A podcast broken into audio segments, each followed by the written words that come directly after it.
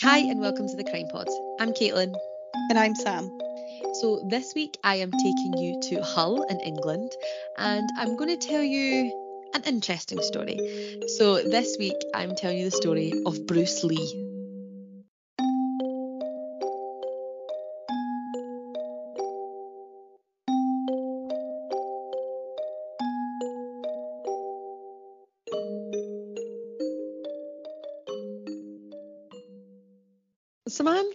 Have you have you heard of Bruce Lee?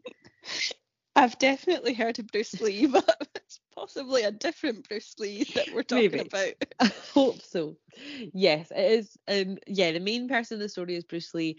That isn't his original birth name, but he's changed his name to that. But I'll go into that later. So let's get started. So as I said, our story is set in Hull or Kingston upon Hull, which is a port city in East Yorkshire, England. Um, the population in the 70s, because that's when our story is set, was roughly 342,000 people. Now, Hull itself had had a lot of hard times, so the um, commu- the community in Hull were quite close and quite resilient. Now, Hull was affected a lot by the Blitz, pretty bad in the Second World War, and roughly 1,200 people were killed there. It's actually the second after London as Britain's most bombed city. Now, as I said, it takes place in the 70s, 80s, our story. So December 4th, 1979 is where I'm going to start. Now, the Hastie family live in Selby Street near Hull, um, and they're settling for bed. Now, this is Edith, the mum, and she has her four sons in the house Thomas, who's nine, Charles, who's 15, Paul, who's 12, and Peter, who's eight. Now, she also has three daughters, but none of them are in. Now, they also have the dad, Tommy, but he was also out. He was in prison for breaking into the local sports club. Now, however, they all went to bed that night and someone appeared and poured paraffin all over the porch and in the letterbox of the house, setting it on fire by lighting paper through, as I said, uh, paper, sorry, through the letterbox. Now, Edith gets up because she hears it first and goes to the boys' room. Now, she opens the window and she jumps first out of the window, and Thomas jumps out the back. Thomas, sorry, jumped out the back window, but the rest are all trapped inside. And because he's opened the window as well, that's obviously adding air to fire, which is a massive no, but I get it in that time I'd be jumping out a window as well. Now they are all rushed to hospital. When the fire, fire service go into the house, they can clearly smell paraffin and they found matches that had been kind of like what's it called like when you burnt out. Um, these weren't obviously used to start the fire, it was paper through the letterbox, but they found matches at the scene. Now, they confirmed this was a deliberate fire and they immediately involved the police. Now, Charles, who's 15, dies in hospital and the rest are in critical condition, so this quickly becomes a murder investigation. The neighbourhood's completely shocked at the death of this and they can't really believe it. Um, and Detective Superintendent Ronald Sagar is the investigator of this case. Now, the investigation began, but what I found really interesting, I'm going to do a weird comparison here, but like I'm going to go back to the episode I did a couple of weeks ago with Shannon Matthews when she went missing, the whole community pulled together. And as we said, they're quite a resilient community, and like it was so interesting that everyone would do anything to help. This is not the case here. It becomes very clear this family are not liked. Most of the boys are already known to police for committing petty crimes like theft, etc. The police start doing door to door, and it's clear that nobody wants to really talk about them. No one's surprised they were targeted. People don't say anything. They just have total silence and are not willing to corporate, uh, cooperate. So it looks like they're maybe hiding something, but never mind. The community hated this family and there was just no trust whatsoever. Now, Sagar told the press he had actually never heard so much hate for the family, and someone had actually just basically said to him when they asked about it, like, look, bad things happen, but like I've got my own kind of life to focus on, kind of vibe, which is so mad when you think about how many other stories we tell about people doing everything they can to help a case. That this was not the situation here. Now, Tommy is actually released from prison on compassionate grounds, and just shortly after his release, eight year old Peter dies of his injuries as well. So the rest are still kind of fighting for their life. Now, two weeks later, Paul dies of his injuries in hospital as well. Now, Edith was looked at by community as a suspect, saying that she set the fire herself. So this was never the police, this was the community. As we said, do not like this family at all. So she's now looked at as a bit of a suspect, being like, well, isn't it a bit suspicious she was the first to jump out the window? Like, to think it was maybe an insurance thing. But the police denied any truth in this, and that's all I kind of have to say on that. I don't even have any more information to give.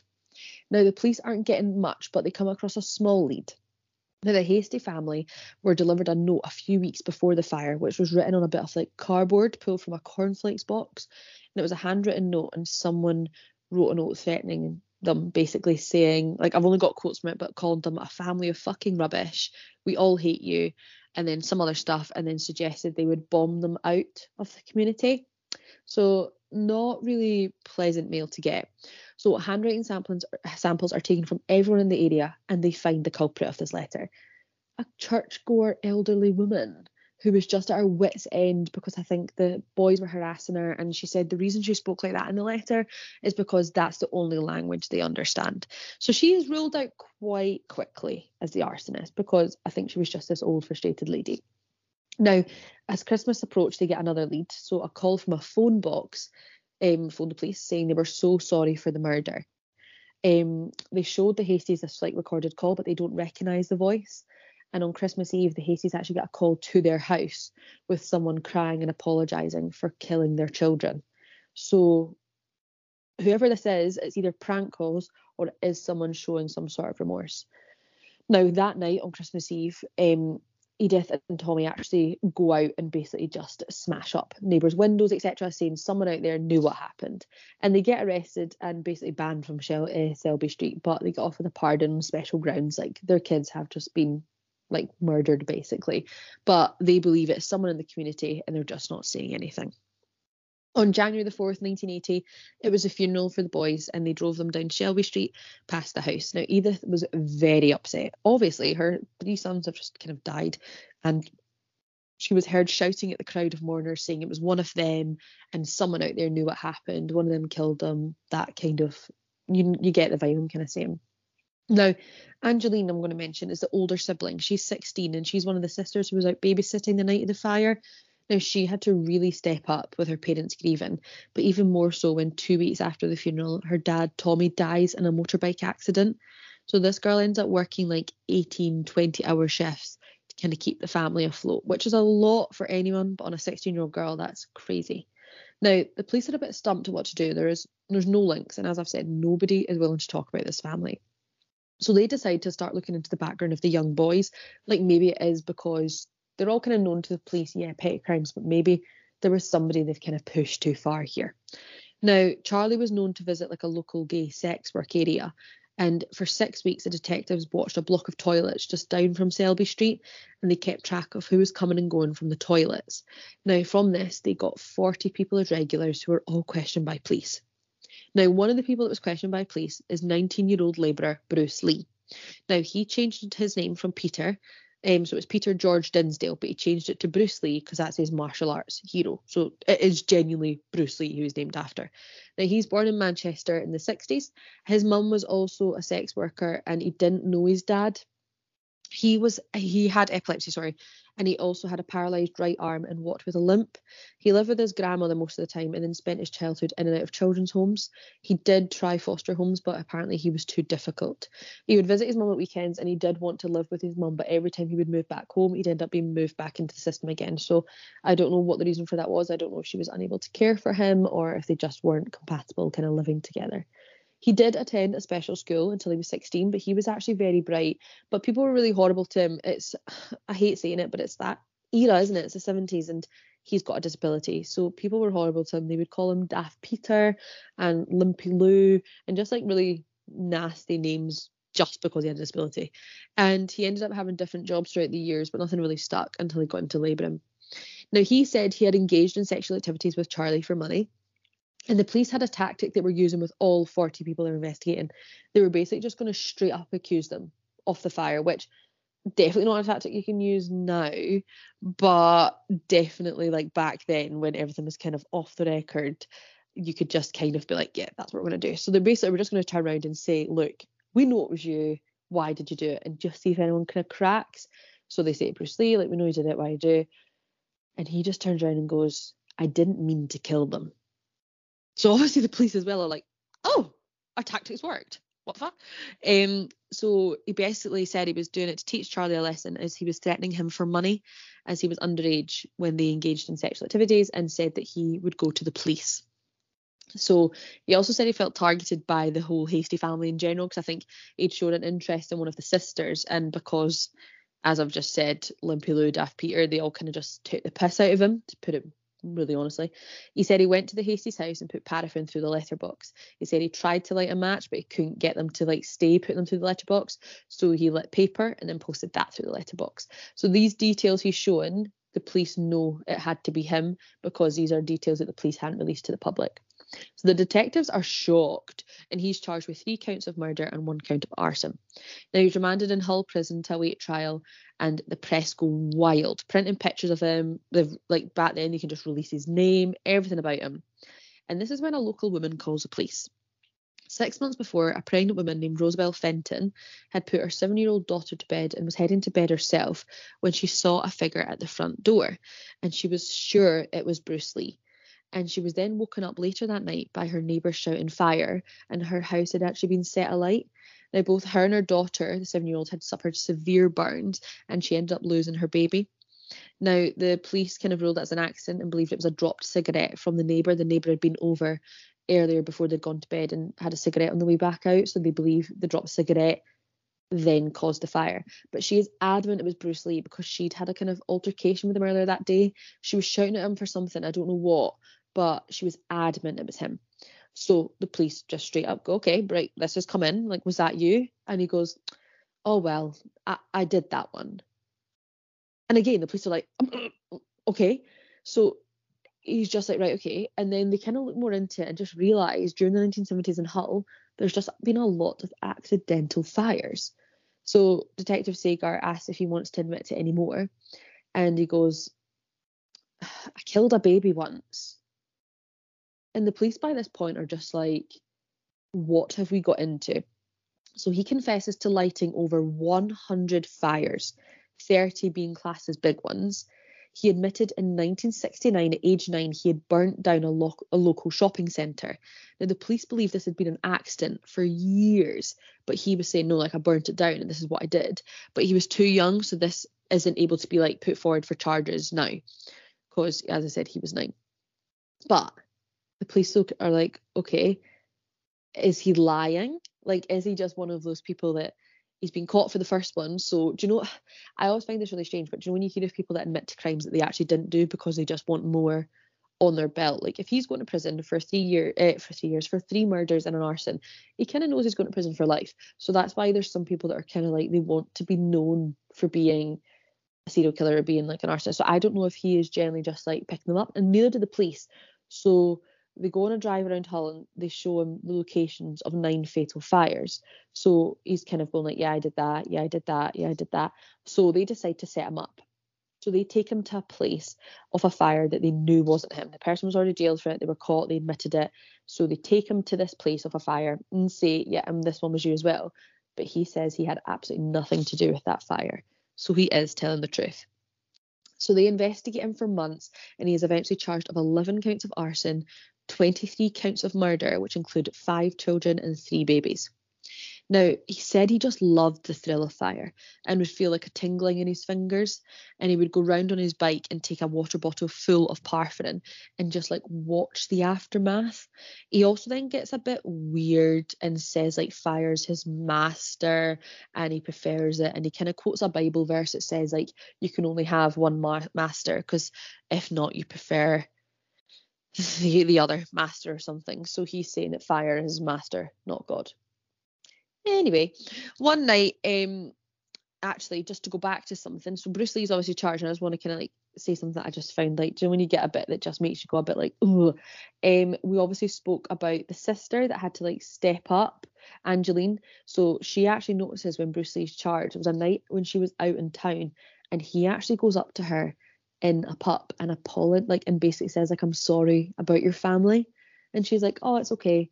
So I just wanted to mention that because I think that just kind of adds to the character to he is that he actually quite happily went up to her and was like oh sorry about your family meaning like sorry I killed them. And she's just been like oh it's okay like I get it. Anyway. Yeah so I just I hate that like do you know when you hear of like people like it's like mm-hmm. but he also did that thing which I'll go into a bit more in detail where he would like he loved watching the aftermath of the fires. Do you know what I mean? Sorry.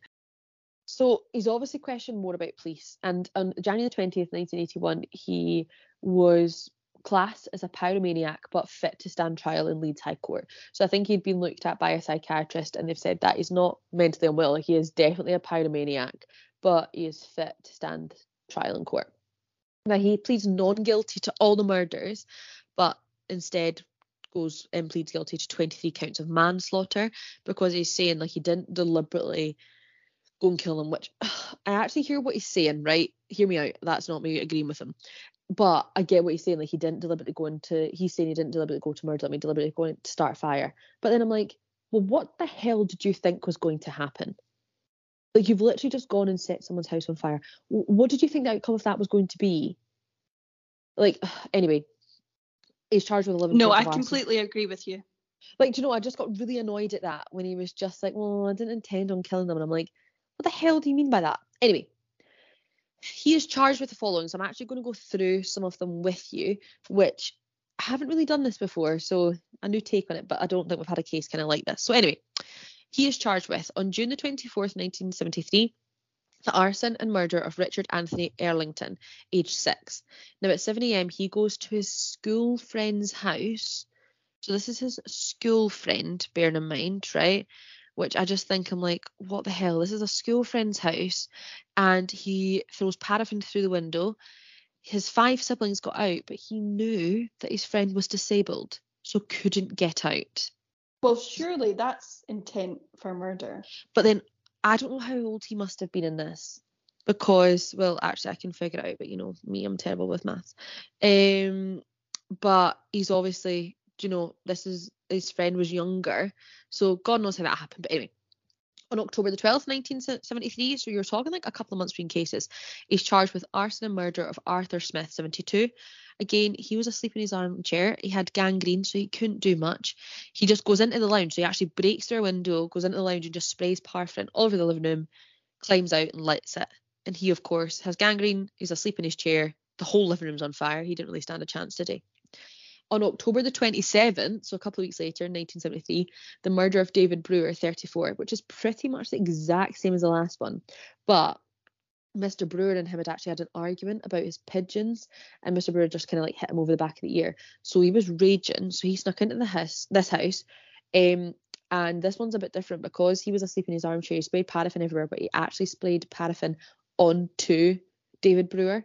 And set it on light and watched from outside, watched David like run around on fire, which is a bit wild. There's then a gap for like nearly a year, like we're over a year, sorry. And in December the 23rd, 1974, he's done with the arson and murder of Elizabeth Rocker, who is 72 and she is partially blind older woman. And again, went in, set her house on fire. He saw her lying in her bed, but he was like, well, I didn't know who it was, and just carried on to pour paraffin throughout the house and light the house on fire. There's a gap again of 18 months, which I get what the police are saying as well. I don't believe that's a gap.